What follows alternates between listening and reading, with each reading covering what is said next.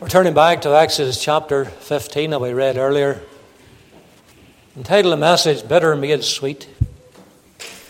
Bitter Made Sweet. Just let's unite our hearts. We word of prayer as we come to the preaching God's Word. Father, we thank Thee this morning for the one who bore all our sins on the tree. We thank the Lord for the one who is co eternal with the Father. My Lord, my love, is crucified. Well, we thank Thee, Lord, we're in a church today that preaches Christ and Him crucified. The once for all sacrifice for sin has been wrought and finished upon Mount Calvary. We pray, Lord, that Thou would teach us. Oh God, Thou would bless us as we come now to this passage. Thank Thee for the help in the reading. Give us understanding of it. Lord, I pray that Thou would Cause our hearts to be open and receptive to the message that Thou would have us to deliver. I pray to that end that Thou would, Lord, give us every word from myself. And my words that must and shall prevail. Even, Lord, a little word for the children, the young people, the older alike. Oh God, that Thou would come and just be one of our number. Bless us now. We pray in Jesus' name. Amen. Children of Israel had just crossed, across the Red Sea on dry ground. And God had given them a great deliverance. They were no longer slaves to the taskmasters that were found in the land of Egypt. Now they were on resurrection ground, so to speak. They were on the other side. And there's a bursting forth, of course, into song, and there's a bursting forth into praise for all that the Lord had done for them and for all that He would yet do for them in time to come. But men and women, they couldn't stay there. And that's why we read of Moses. And he gets them on the road in verse 22. He's bringing them on the way. And so it is in the Christian life. We must not be taken up with uh, so much of victory that we forget there has to be the pressing onward and there has to be other ground taken. There has to be new victories uh, that are won. And the pillar of cloud now was to move forward. And Moses gets Israel back on the road again. This is the first time we read of them being in the wilderness. Oh, the Lord had said to Moses a way back when he met with him that they were to come to Mount Horeb. But to get to Mount Horeb, they've got to go through the wilderness. Indeed, the scriptures speak to us of five wilderness areas that Israel would go through. There's this one. It's termed here the wilderness of Shur.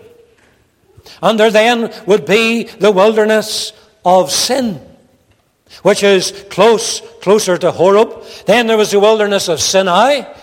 And then there was the wilderness of Paran, that great and terrible wilderness that was northeast of the Mount of Horeb. And finally, there was the wilderness of Zin, S-I-N, Z-I-N. And that was close to the southern edge of the land of Canaan. Five different wilderness areas.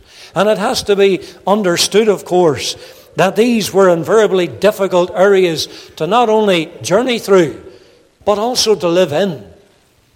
And the nation soon realize that more than ever when they embark on their journey, even after the Red Sea. But what a sudden change has to take place and was to take place. Their song has now disappeared. The sunshine of life, it seems to be hidden behind a dark cloud, and the mood in the camp has changed. But lest we would be quick in pointing the finger at the nation of Israel, I suggest that we ourselves all too often are just like them. When a crisis arises in our life, what's the course of action that we take? It may look very like what we're reading about here in the closing verses of this chapter in Exodus 15. But I want us to consider these words, for it shows how a better experience can be made sweet. Whatever you might term within that better experience in your life or personally, it can be made sweet. And there's three simple thoughts that even the children will understand. The first one is the trial. And we don't have to leave verse 22 before we understand something of that trial that they were to uh, face. The direction that they took here explains much of it. The direction. Because the journey that they had embarked upon was in obedience. They were following the cloudy pillar. They were, they're not going in a different direction to what God had instructed them or wanted them to be in. The Lord God could have brought them by the uh, way of the Philistines, but He knew, He understood Israel. He knew that that would be uh, brought into areas of battle and war, and it would be too soon for them, and there would be the yearning to get back, to, to turn back so quickly, back into the land of Egypt. And so He didn't take them that way. He didn't take them the shortest route. And isn't that so like the Christian life? Sometimes the Lord doesn't bring us the, the shortcut.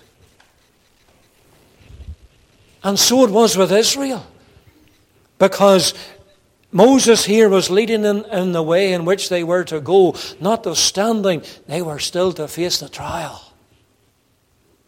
Men and women, obedience to the Lord is no exemption from trials and afflictions. You just consider what the psalmist says in Psalm 34, that psalm that we sang earlier on, and the words of verse 19. It simply says this Many are the afflictions of the righteous, but the Lord delivereth them out of them all. That's not a misprint. You, you might think that that should read, Many are the afflictions of the wicked. No, many are the afflictions of the righteous. But the Lord delivereth them out on them all. The field of duty is often that which becomes the field of danger. And they, the way from earth to glory is often permitted to be beset with temptations, with trials, and with afflictions and difficulties which are beyond our human strength to ever overcome.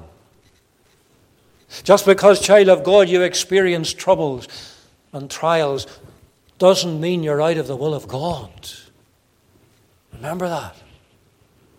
Think of the disciples who are commanded by the Lord to get into the boat and to go to the other side of the lake. And it was while they were in the boat, the Savior is on a mountain praying, it was while they were there that the storm arose. And great fear came upon those men. They were in the will of God but they were still in the trial. And the answer for the trouble and the answer for the trial is Christ, who came walking to them upon the water. These trials are often permitted to help us to grow strong in the Lord. We learn more about the Savior, we learn more about God in times of difficulty than we do when all is fair. Listen, it's better to be in the path with troubles than to be on the path of disobedience without them. Obedience is the best direction because it secures the help of the Lord. Maybe you're facing a trial or trouble today and it is because of disobedience. That's a different story altogether. You're out of the will of God. You must seek to be back in the will of God again. But here's Israel, and the direction that they took was in obedience. I want you to consider the wilderness. It accurately portrays the world for the believer. Drought and bitterness, barrenness are all that we can expect in a place that knows not Christ. God doesn't mean us to settle down and to be content in a world that hates and rejects Christ. Learn from this on our own Christian pathway that we ought, at the very least, to expect trials and tribulation. We ought to expect dearth. Let's not have a wrong view of what the wilderness is. But not only do you see the direction, but the deficiency can be noted in these words in verse 22. What was the trial? They found no water. That's it. That's no small matter because it concerns millions of people, remember. And don't forget that they had the large livestock that were also in front of them and, and behind them that they were bringing with them. Water is necessary at the best of times. You can go longer without food than you can without water. It's a common commodity that we take for granted in the Western world. But water is absolutely necessary, never mind in the blazing wilderness. But we might say that God permitted this trial to be a great one so that he might be more abundantly magnify his own great power and mercy in their deliverance. And so it is with us. It is in the large difficulties that we often see the largeness of God's mercy and the largeness of his grace and his help. What didn't help here either was the fact that there's only three days. It's only three days since they left the Red Sea. Only three days since they were engaged in that song of Moses. The celebrations are scarcely silent over one trial, than the next one is now to be faced. And there are times in life's journey that it seems just like that. The Savior reminded his disciples, In this world ye shall have tribulation, but be of good cheer. I have overcome the world. Am I preaching to someone this morning and you're going through a trial? it just seems one after another.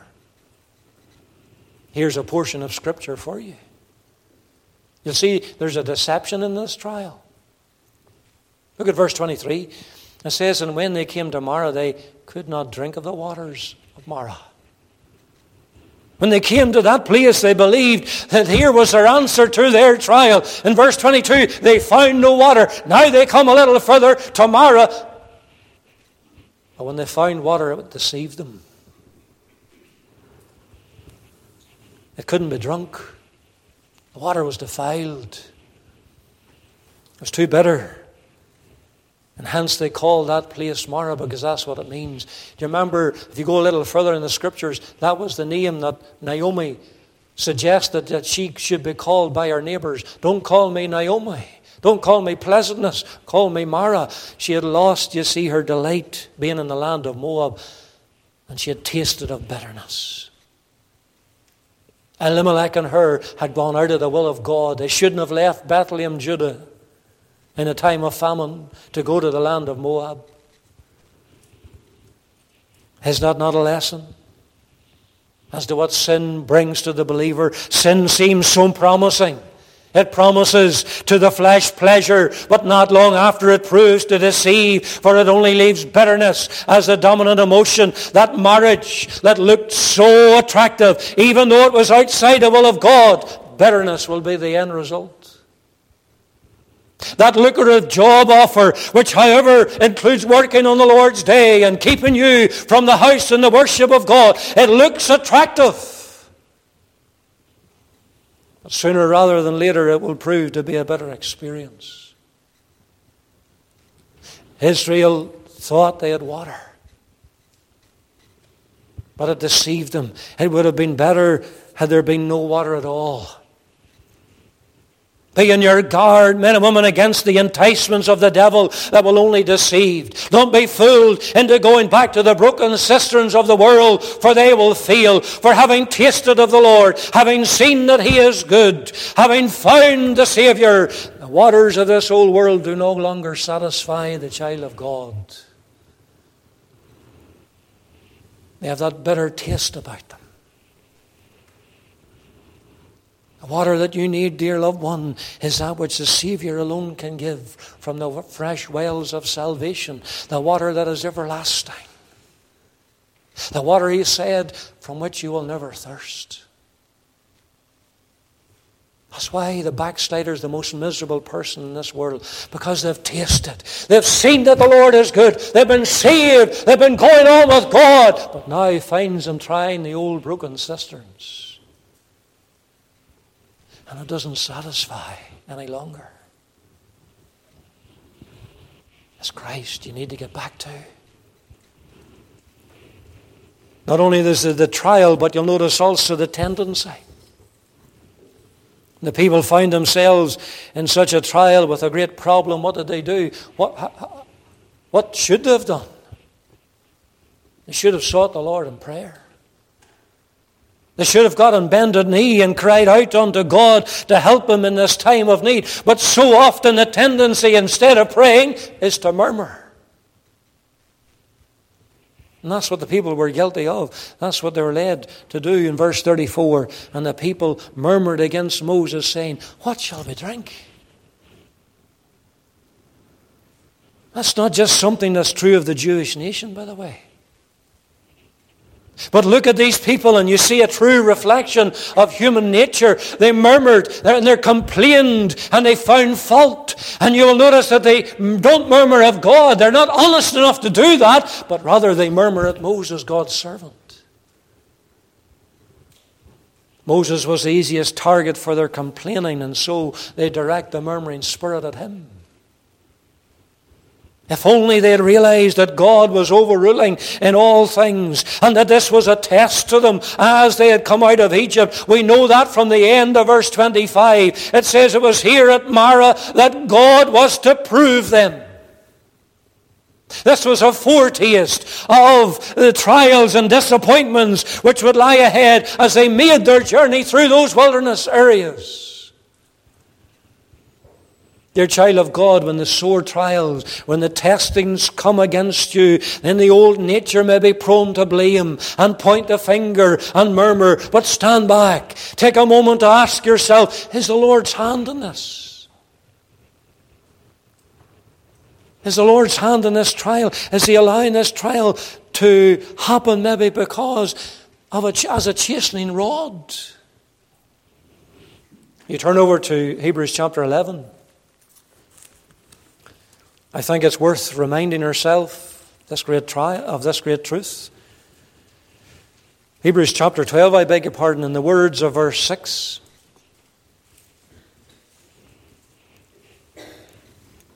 Simply says, For whom the Lord loveth, he chasteneth, scourgeth every son whom he receiveth. Remember, Paul's writing to the people of God. He says, If you endure chastening, God dealeth with you as with sons. For what son is he of whom the Father chasteneth not? Oh, you know, the world has a different view on all of that, yeah. And the world today would say, Oh, we don't chasten the children. But, parent, we don't go by the world, we go by the Word. And if we love our children, we have to do this at times in love. Look at the words of verse 10. For they verily for a few days chastened us after their own pleasure. That's the earthly father. But he for our profit that we might be partakers of his holiness. Now, no chastening for the present seemeth to be joyous, but grievous. We never liked it when our fathers chastened, our mothers chastened us. I never used to like the wee stick coming down from the top of the cupboard. Or maybe it was a ruler in your house or something else. You didn't burst out in laughter. Grievous. Nevertheless, afterward, it yieldeth the peaceable fruit of righteousness unto them which are exercised thereby. Look upon it as discipline.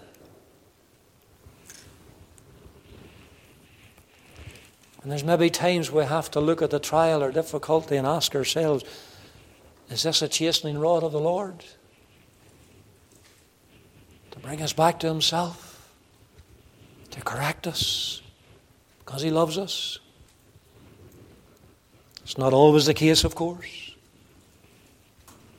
Israel were chastened. Israel had trials to strengthen them.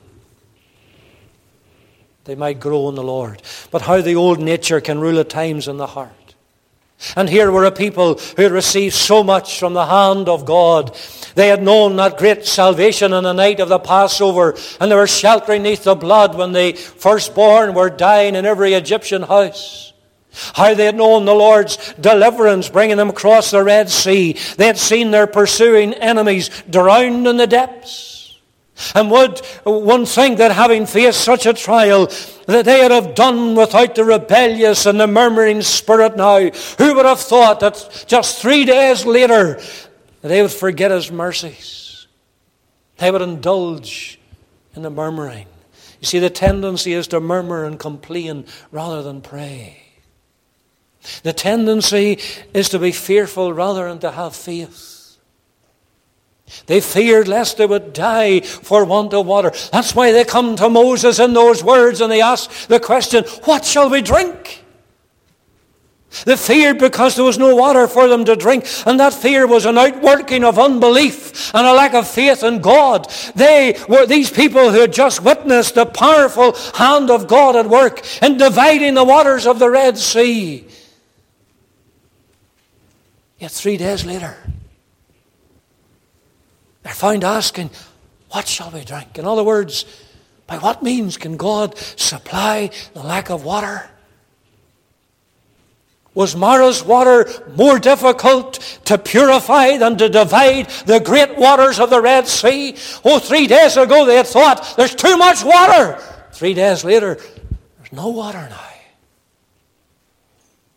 But men and women, the God of the Red Sea was the same God as Marah. And the question ought to be asked is anything too hard for the Lord? Anything? So often our faith is so weak that we can complain right on the heels of great blessing. Doesn't seem to matter how great the help of God was in the past.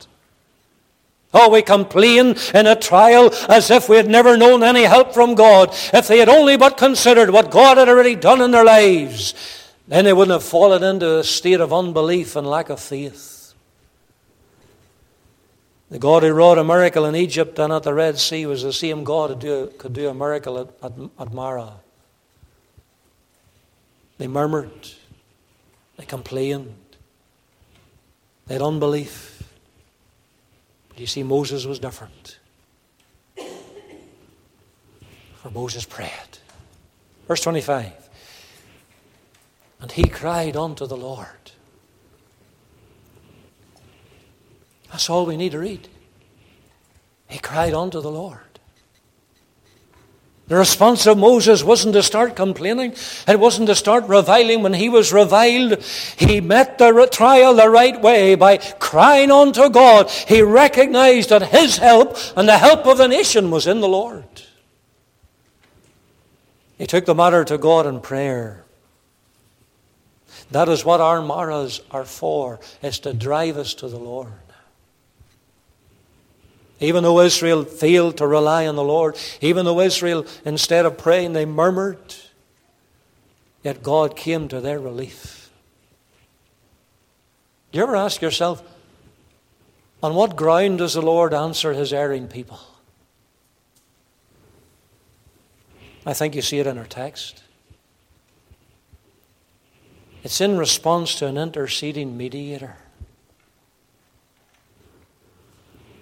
That God acted. Moses is one who stands in between. He stands in between a holy God and an erring, unbelieving people. And verse 25, he cried unto the Lord. And praise his name, there's one, is the only mediator is able to stand between a, a, just and a holy God and a sinful people, and that is the person of the Lord Jesus Christ. And He ever lives to make intercession for us. And on that ground, the ground of Christ's finished atoning work at the cross, the ground of His interceding ministry that continues in heaven, God deals tenderly with us as we pass through the wilderness of this world. So don't fall into the tendency of the children of Israel. But rather take the example of Moses when the trial comes and approach your intercessory high priest, even Christ. There's one final little thought here. That's the tree. Moses knew the power of God. He had trusted in his faithfulness to make his promises good. His ear wasn't heavy that it couldn't hear. His arm wasn't shortened that it could not see. If God was to answer his prayer, and you'll notice that the answer lay close at hand. There's the revelation. Verse 25 cried unto the Lord, and the Lord showed him a tree. The tree had been there all the time. But Moses didn't see it until God revealed it to him. He didn't know the value of it until God showed him. Remember Hagar back in the book of Genesis? Hagar was in the wilderness ready to die when God revealed to her the well of water.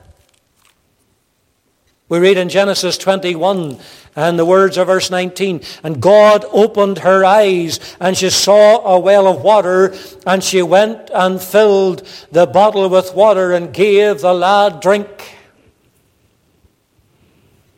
God opened her eyes. God opened the eyes of the young man that was with Elisha to see and uh, to show them that there was more with them than there was with the enemy. For every trial along the Christian pathway, there's a remedy which God has already provided. And you know, dear people, often it is near at hand. Let me just illustrate that to the boys and girls. You see, boys and girls, when you're out running about in the summertime and you get stung, well, just stop and look where that nettle is, and the chances are you'll find a docking leaf. The docking leaf is taken and it's applied to the sting, and it'll reduce that sting. It's near at hand. And God's remedy for the bitter waters of Marah was close at hand. God showed him a tree. Sometimes, you know, we have poor eyesight. not talking about physical eyesight. We have poor spiritual eyesight that we cannot see the remedy. For every affliction, there's a promise found in God's Word. There's a promise that just is detailed for the need. It meets the need. There's a place where all burdens can be rolled away. Thank God it's a tree. Oh, that the Lord by His grace would show you the tree. For of, of yourself, you'll never see it. So there's a revelation. But you know, look at verse 25 again because there's an application. It's not enough to know about the tree. Moses, the Lord showed him a tree which, when he had cast into the waters, the waters were made sweet. The tree had to be applied to the better waters. The tree had to be felled into those waters, and when it was, the bitter waters were going to be made sweet. And here's the first reference, by the way, to healing in the scriptures. And God chooses to use a means for the healing of his people. That's directly in, in contradiction to what the charismatic message uh, and the Pentecostal, some cases, message, the modern day healing message is today, where they would say to the people of God, you know, you shouldn't be sick. And if you're sick, then you're unbelieving. You have enough faith. And you don't need a doctor. Well, the first case of healing in the Bible, God uses a means. And God does give wisdom to doctors and surgeons to do their job. And we're thankful for them. He uses a means. And the remedy for the healing of Marah's bitter waters was a very strange one. How could a tree overcome the bitterness and make the waters sweet? Nothing short of a miracle by the power of God. For it says in verse 25 that the waters were made sweet. The power was in the tree that God showed unto Moses. God's plan meant the tree had to be cut down, humbling process and experience, but all was necessary to fulfill God's plan and to bring healing and to bring blessing to a dying people. What a glorious truth. What a glorious type the Lord was teaching his people that day of the only remedy for sin, the only remedy for waywardness, the only remedy for coldness of heart. That bitter taste that is left in the mouth of the child of God who's back in the world. You see, the tree surely signifies the person of the Lord Jesus Christ, and he's often presented in the scriptures even under such a figure. You read Psalm 1, he's the blessed man. And he's likened to the tree that is planted by the rivers of water whose leaf shall not wither.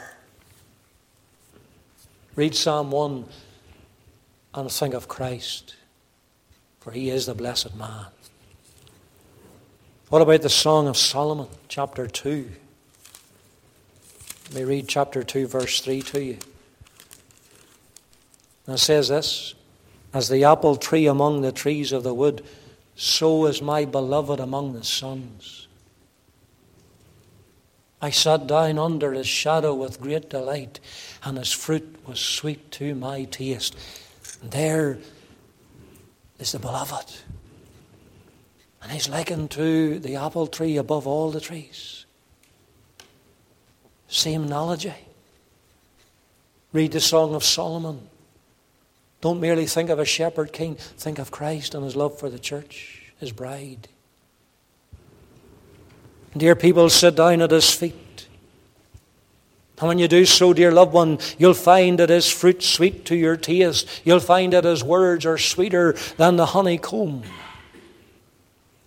The person of Christ is often depicted in the same analogy, but the tree speaks to us surely of the cross of Christ. And we sung about that even in that hymn that we've been singing. He bore our sins on the tree. Galatians chapter 3, just to give you a couple of verses and the words of verse 13. It says there, Christ hath redeemed us from the curse of the law, being made a curse for us, for it is written, Cursed is every one that hangeth on a tree.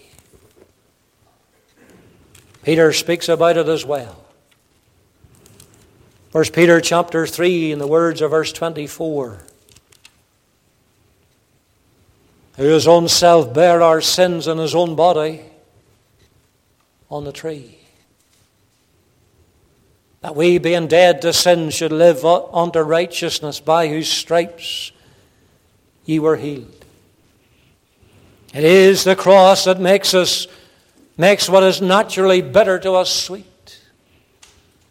It's only at Calvary where the great bitterness of sin is removed and instead has experienced the wonderful sweetness of eternal life in Christ. But man and woman, young person, it must be personally applied to your heart by faith. Just as this tree had to be cast into the waters so that those waters were made sweet. It's not enough to know about Christ. It's not enough to know about the tree of Calvary. It must be savingly applied by faith. There's the revelation. There's the application. And you notice also there's the identification. For it was only after the tree had been cast into the waters that the miracle was wrought and the word of God was heard. Look at the words of verse 26. He said, if thou wilt diligently hearken to the voice of the Lord thy God, and will do that which is right in his sight, will give ear to his commandments, and keep all his statutes, I will put none of these diseases upon thee, which I have brought upon the Egyptians. For I am the Lord that healeth thee. The message that Israel heard was of their responsibilities. Oh, yes, they would have privileges. And they would have privilege in seeing the waters now that were bitter made sweet to their taste, and God met them at the very point of their need. But there were responsibilities. They had to obey the commandments of God. And they were to walk in His statutes. And if they wanted to continue to know God's blessing, then they would be obedient unto the Lord. You see, the best way to obtain and enjoy the privileges is to be obedient to our responsibilities.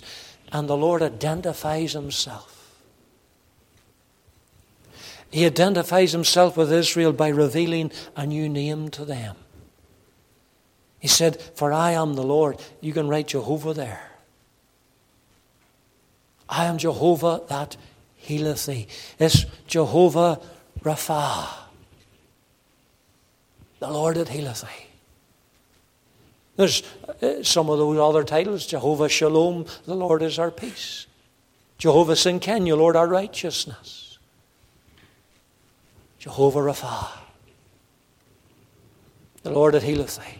It's a word that appears many times in the Old Testament. It means to cure or to heal. You see, it discloses more of the character of God. And I simply ask in closing have you known his healing of soul? It's not merely about the physical. He's the one that can heal your soul.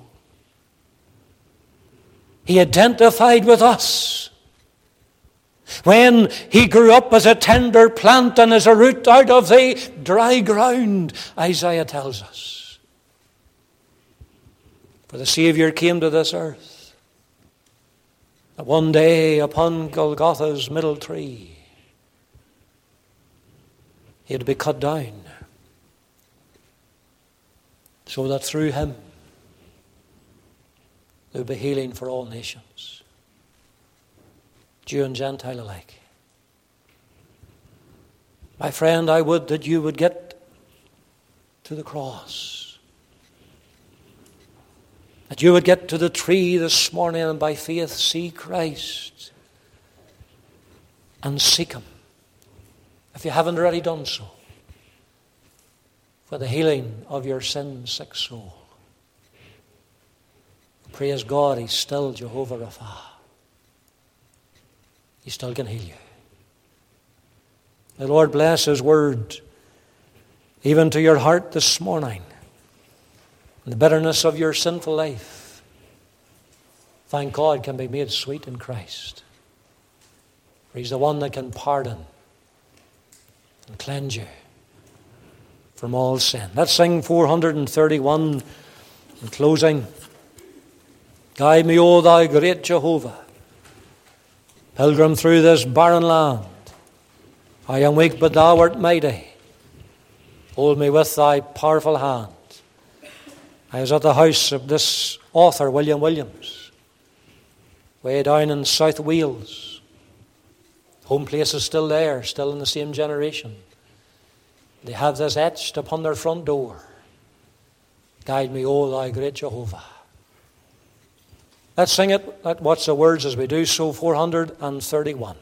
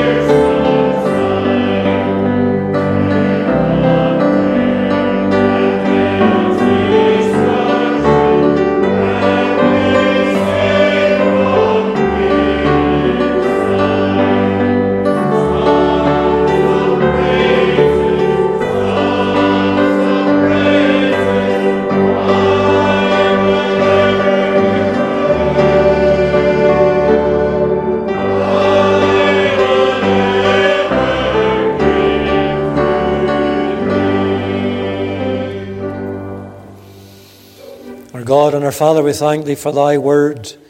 We praise Thee, Lord, that Thou dost give the needed grace through the trials.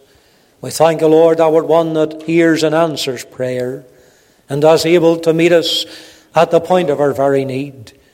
And, oh God, we pray that Thou, the great Jehovah Rapha, might even, Lord, guide us through this wilderness of this world.